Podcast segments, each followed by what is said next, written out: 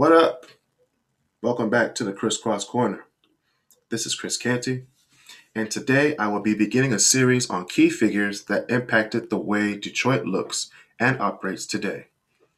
I'm going to call it the Impact Series. All right? The Detroit Impact Series. I like that name better. But before we get started, join the Crisscross Corner Facebook group. That's the only way you get to see the live show on Tuesday nights at 8 p.m. Eastern Standard Time. If you don't watch the live show, listen to the podcast release on Wednesdays on Apple Podcasts, Google Podcasts, Spotify, and of course, the Anchor app. Follow us at Crisscross Corner on Instagram. DM us news stories to talk about and top 10 list topics. We do a top 10 list at the end of each show. Usually they're about music or movies. So,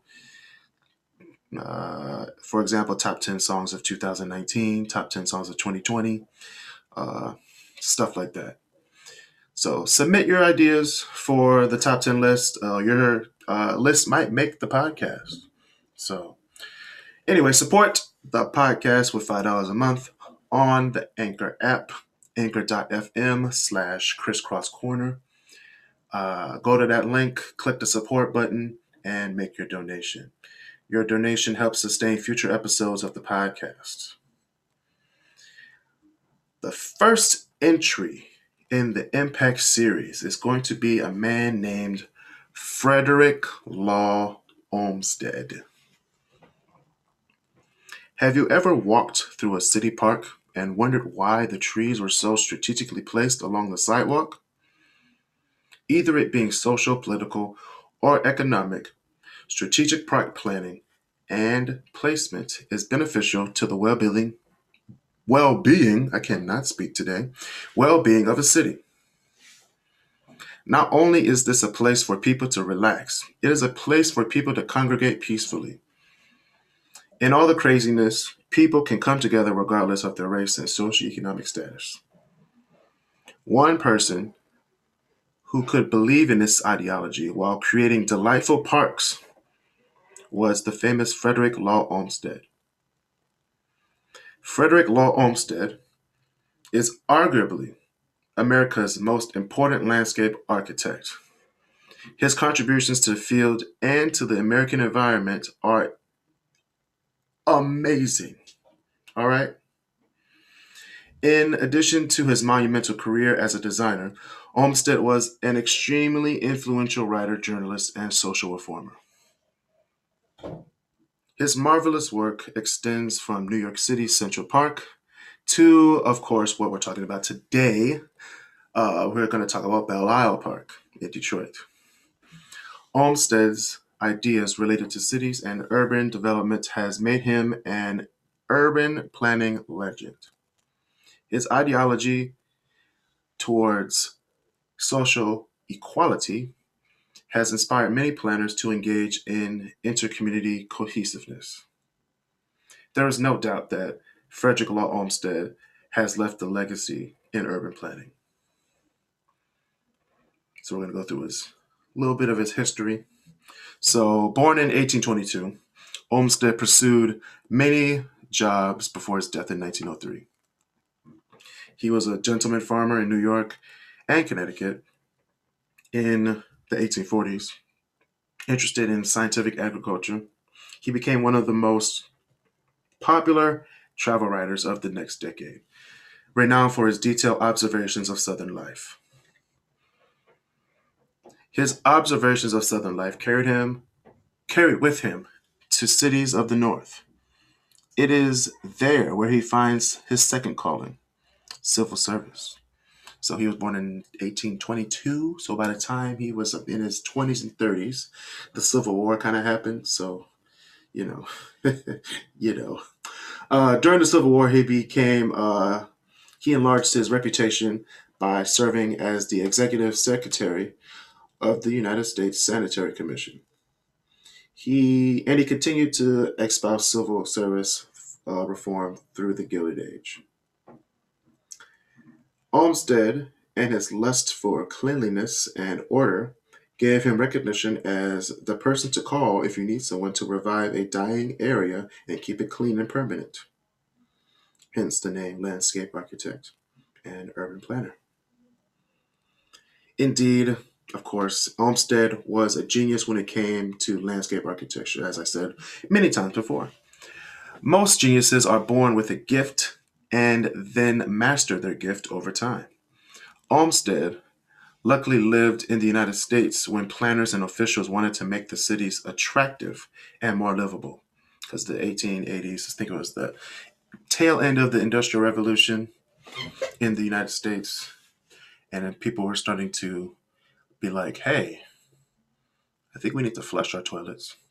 I think our streets need to be clean. I mean, moving into the 1900s, more cities were becoming more cleaner, but this is back in the 1800s, so we're going to stick there. This is back when stuff was still kind of nasty. So he pretty much invented the new profession of landscape architecture. His style and his vision is very unique, all right? And the examples I'm about to tell you are going to be like, oh, he did that? What? His vision is very unique, and it lives forever. Every aspect of the parks and buildings that he helped design and strategically place were intentionally designed to create an extraordinary aesthetic experience. It's crazy how these visions came to be, but the anomaly was that Frederick Olmsted had the ideas that people didn't know what they wanted. So it's like, fam, you're saying what you want, but it goes right there because it's not what you think you want. It's what you don't know what you want. And I got you. That's what he said.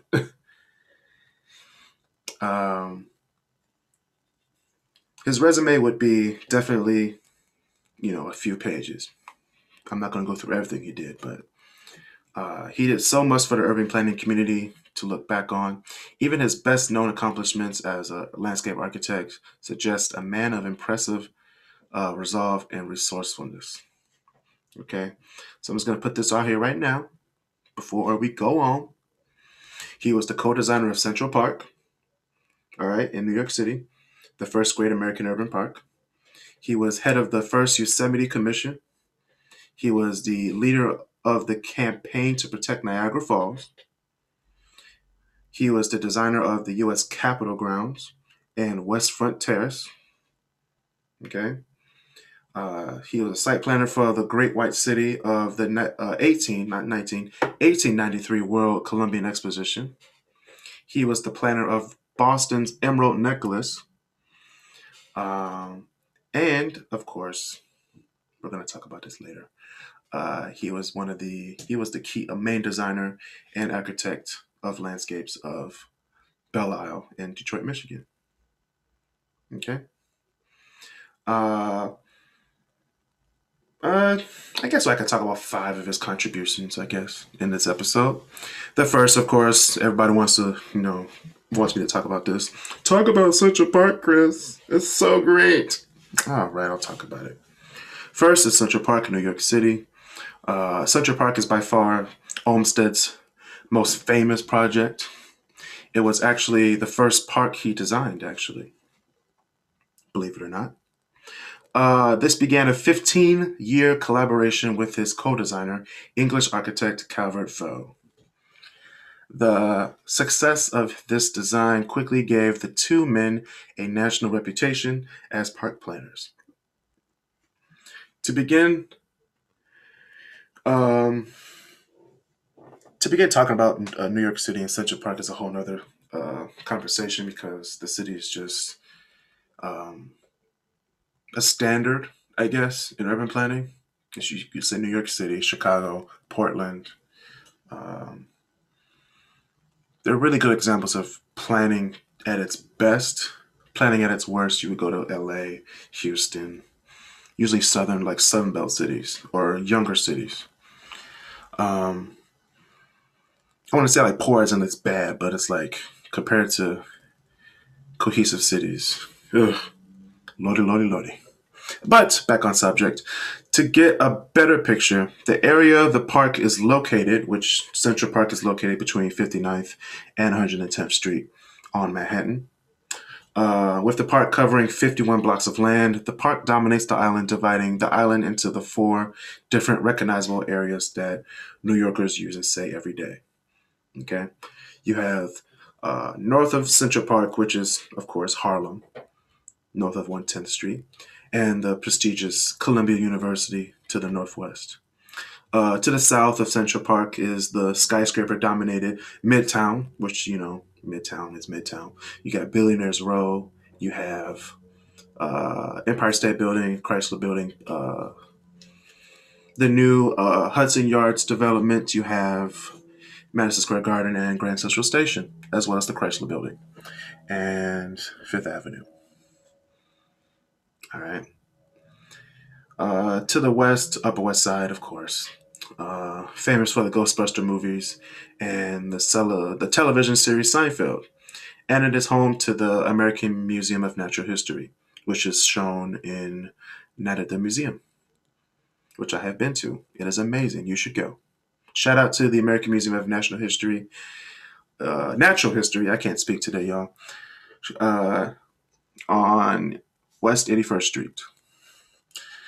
And to the east, we have the Upper East Side, home to the Guggenheim Museum and the upper middle class of Manhattan. One needs to actually visit Central Park to understand the unmeasured energy and devotion to such a task, because that's a lot of land to design. All right. Olmsted's 20 years of involvement with Central Park engaged him in more aspects of its design and operation than did any of his other parks, because it's huge. Central Park is amazingly, amazingly huge. The act of making the plan was simply a first step to be followed by a daily dedication to directing the execution of the thousands of details by which the design was to be realized and maintained. No other park offered the same exhausting opportunity for the exercise of the whole range of his talents. While Manhattan, Central Park was in the books. Olmsted, you know, moved, you know, he moved around, he did all that stuff. Like I listed earlier, he was part of everything. He had many hats. All right, he was in everything. So with Manhattan, Central Park in the books, Olmsted looked to Detroit to implement the blueprints for his next grand scale park. Yes, Detroiters. We're talking about Belle Isle Park. Olmsted began to plan out Belle Isle in the fall of 1881. His solution to Belle Isle was to emphasize the existing landscape conditions of the site. So instead of changing everything, bulldozing and excavating and doing all that stuff and say, get rid of this, put this in here, he said, hold up, this is amazing. Let's keep this, but make a park that emphasizes this stuff to give a better aesthetic, to give a more natural aspect to an urban jungle that would come later in the century. He based his design on the large area of existing woods covering. He claimed that the area larger than the wooded areas were, it was just, I was like, he was amazed. Like, keep this stuff. Like, Central Park has a lot of trees as well. However, you know, a lot of stuff had to be taken out because it was a huge swamp. But Belle Isle was different.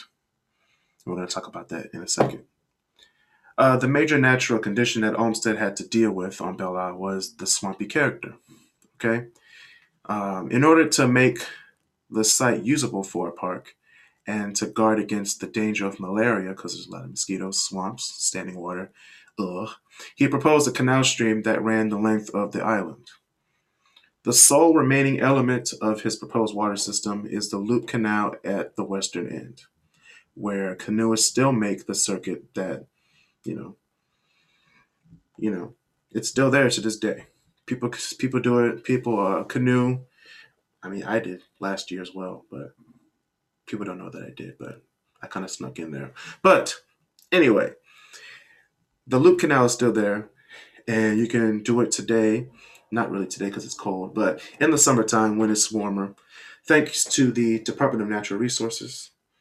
Thank you, DNR. I used to work for them. Today, the park has a network of roads that showcase the most attractive views of the city. I go there pretty much when I'm bored or when I need some good inspiration, because that is an amazing view of Detroit. This was inspired by Olmsted's drive to preserve natural spaces and create roadways that showcase them. If you drive on Belle Isle today, there's a bridge. You drive down the bridge, you look to your right, it's the Detroit skyline. You get on the island, there's a huge clock hill. It's a huge hill with a clock in it, and there's flowers in it, like to do like, the different times, 12, 1 o'clock, 2 o'clock, and all that stuff. When you turn right, you see the entire Detroit skyline. However, it's behind this row of trees going along the street, and it goes all the way around for like, I think it's like 3 miles of road around the whole thing, but it's an amazing view. So if you come to Detroit, check it out. You'll be amazed. You'll be like, Frederick Olmsted did this. All right. Anyway, Frederick Olmsted is known for his innovations to the urban landscape. The most influential innovation was, of course, the parkway. Okay. As proposed by Olmsted, it would provide a continuous public pleasure that kept the character of the neighborhoods. We're going to go from Detroit and back to New York City. Instead of Manhattan, we're going to Brooklyn. The first parkway would be developed in Brooklyn. In 1868, Olmsted proposed a series of boulevards running through the major residential sections of the city. These parkways would connect public recreation grounds and would also extend the amenity of park-like green space throughout the city. The utilization of existing landforms as elements in the cityscapes, rather than reducing the whole to a flat checkerboard of squares and rectangles, was one of the most consistent themes. So when you go through Brooklyn, you see the different boulevards. I forgot what their names were because I don't live there, but all of those roads that connect to like many parks, like Prospect Park and the other parks that go down along those things, that was all Frederick Law Olmsted, guys. It's amazing. The final contribution that Olmsted did, he planned the US Capitol after, the big, the 1700s, on the early 1800s, people did it. DC needed a facelift, and Olmsted helped him out. Olmsted planted many new trees in an oval. Yeah, because everybody knows about DC, how it's shaped. If you drive around it, it's a huge oval. And then you have the mall, as well as the White House and the State Capitol building at the other side. The Supreme Court's also on that side as well. But he leveled the ground. So he was like, all right, get rid of this. All right. Because DC was hilly and it was very, very like swampy. So he leveled the ground, he enriched the soil, and installed a drainage system before replanting the area. The US Capitol is at the base of the mall, like I said, and it's shaped like Central Park, believe it or not. It is by far the landmark to see when you go to DC, because that's where everybody goes when they go to DC. Olmsted is also credited for designing the gardens and the terrace around the Capitol building, which is also a really great tourist spot as well. Every aspect of Capitol Hill was visioned by Olmsted. However, a major concern was the visual presentation of the Capitol. In the outer section of the grounds, Olmsted planted enough trees to conceal the Capitol building until it could be seen from the best vantage points. These four diagonal views from which the full facade of the building is visible. On the west side, he provided a viewing point from the drive and path by means of a break in the barrier of trees. So when you drive around, I've done this, drive around like there's the corner streets go into the Capitol building. So driving down, wrap around the corner, the row of trees that are there, you go around the trees and then there's just trees and then boom, Capitol building. However, if you're on those diagonal streets going straight into the Capitol, all you see is the Capitol building with a row of trees alongside you, like the boulevards and parkways of Brooklyn, matched with the mall designed by Olmsted as well, looking like Central Park, and the trees with a great view of the huge Capitol building, as in just like the view in Detroit on Belle Isle. All these things are coming together. There is without a shadow of a doubt that Frederick Law Olmsted was motivated by a strong belief in democracy. He felt that Americans deserved diverse areas and that they needed to be brought together on common ground. His contribution to social activism movements during this time and far after his time placed him on the Mount Rushmore of planning in the United States. Part of the significance of his contribution stems from the social vision that he brought to his profession in its formative years, before he finally settled on landscape architecture for his life's work. He played a role in several social movements of the day. Okay.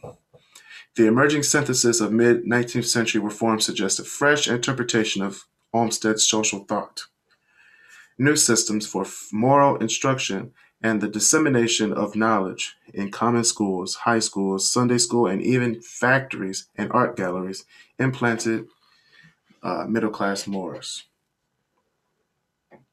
After writing about beautiful places and being an executive secretary for sanitation reform, Olmsted seemed a little bit OCD when it comes to perfection. All right. Not only did he want perfection aesthetically, he wanted perfection socially as well.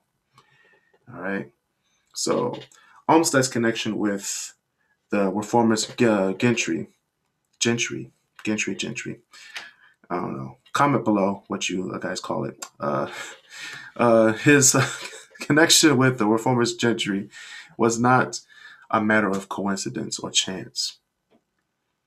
He shared their assumptions about the design of a good society where hierarchy, difference, and skilled leadership might impose tranquility on a contentious, egalitarian people. He disliked the headstrong ideological fanaticism of both abolitionist extremists and evangelical Protestant sectarians in the 1850s. Olmsted is illuminating,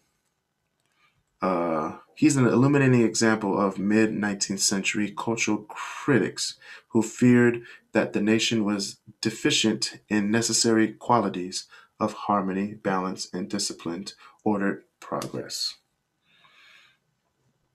By the late 1860s, which is after the Civil War, Olmsted had become convinced that the United States faced grave dangers of fragmentation, symptomatic of a society in a rudimentary frontier stage of development.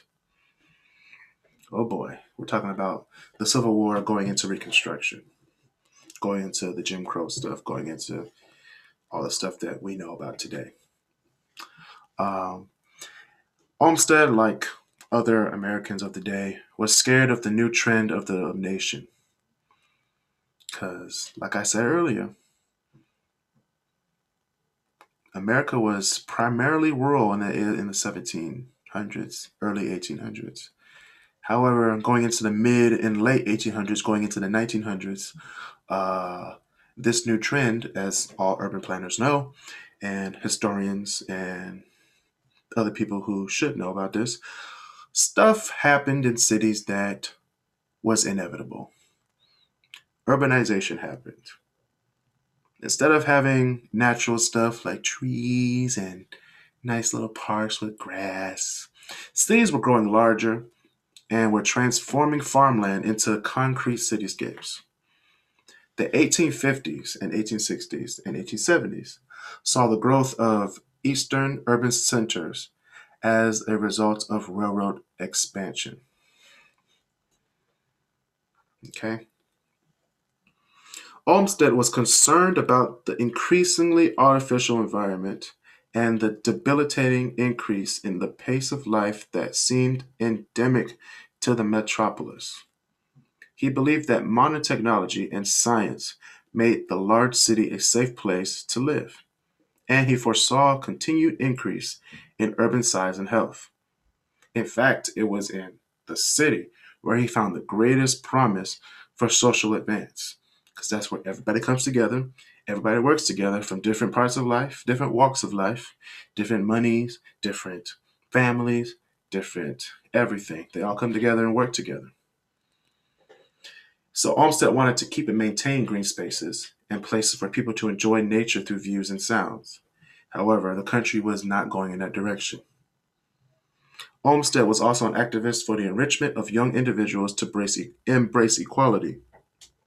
His proposals for better recreational facilities provide the clearest example of the broad program of civilization, of cultural improvement, and organized planning.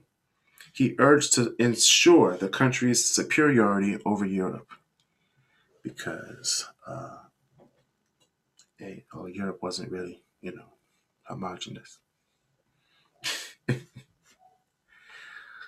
Instead, Olmsted intended his parks to be public institutions of recreation and popular education that would demonstrate the viability of the Republican experiment in America.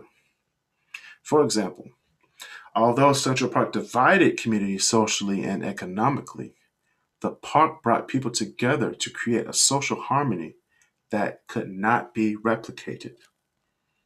In the end, Olmsted believed that providing people with opportunities to come together in healthful outdoor settings could encourage a democratic community that could help civilize America.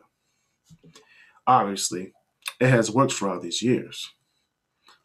In the rest of his work, designing residential communities and institutions and planning the grounds of single-family homes, he sought to promote the values of community and domesticity that he had earlier defined as the mainstays of America. So pretty much he wanted people to have parks and have natural landscapes to enjoy. However, the country was moving into building stuff, roads, tall buildings, houses with concrete. It just wasn't, they were just butting heads. Well, today, planners are following in Olmsted's footsteps by placing much more emphasis on preserving the natural character of the area and adding outstanding aesthetics to buildings and communities around the world.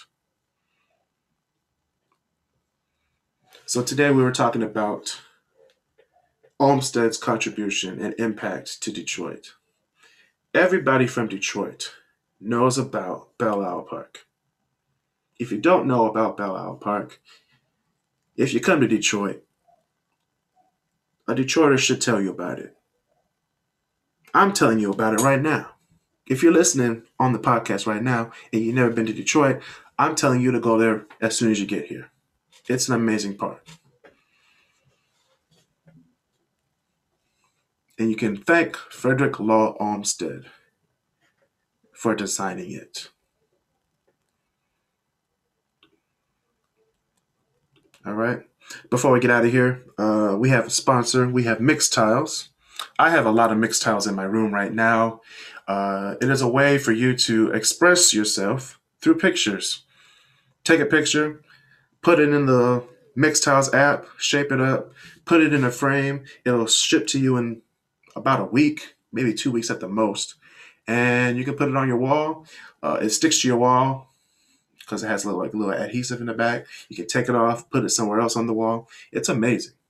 Okay, I have a few hundred in my room for all my travels that I do around the country and around the world. But you can also do it too, because I want you to have a MixTile wall with your travel stuff. The perfect holiday gift from MixTiles. You can get 10 MixTiles. Usually, 10 MixTiles cost about $110, which is a lot of money, especially for the holidays.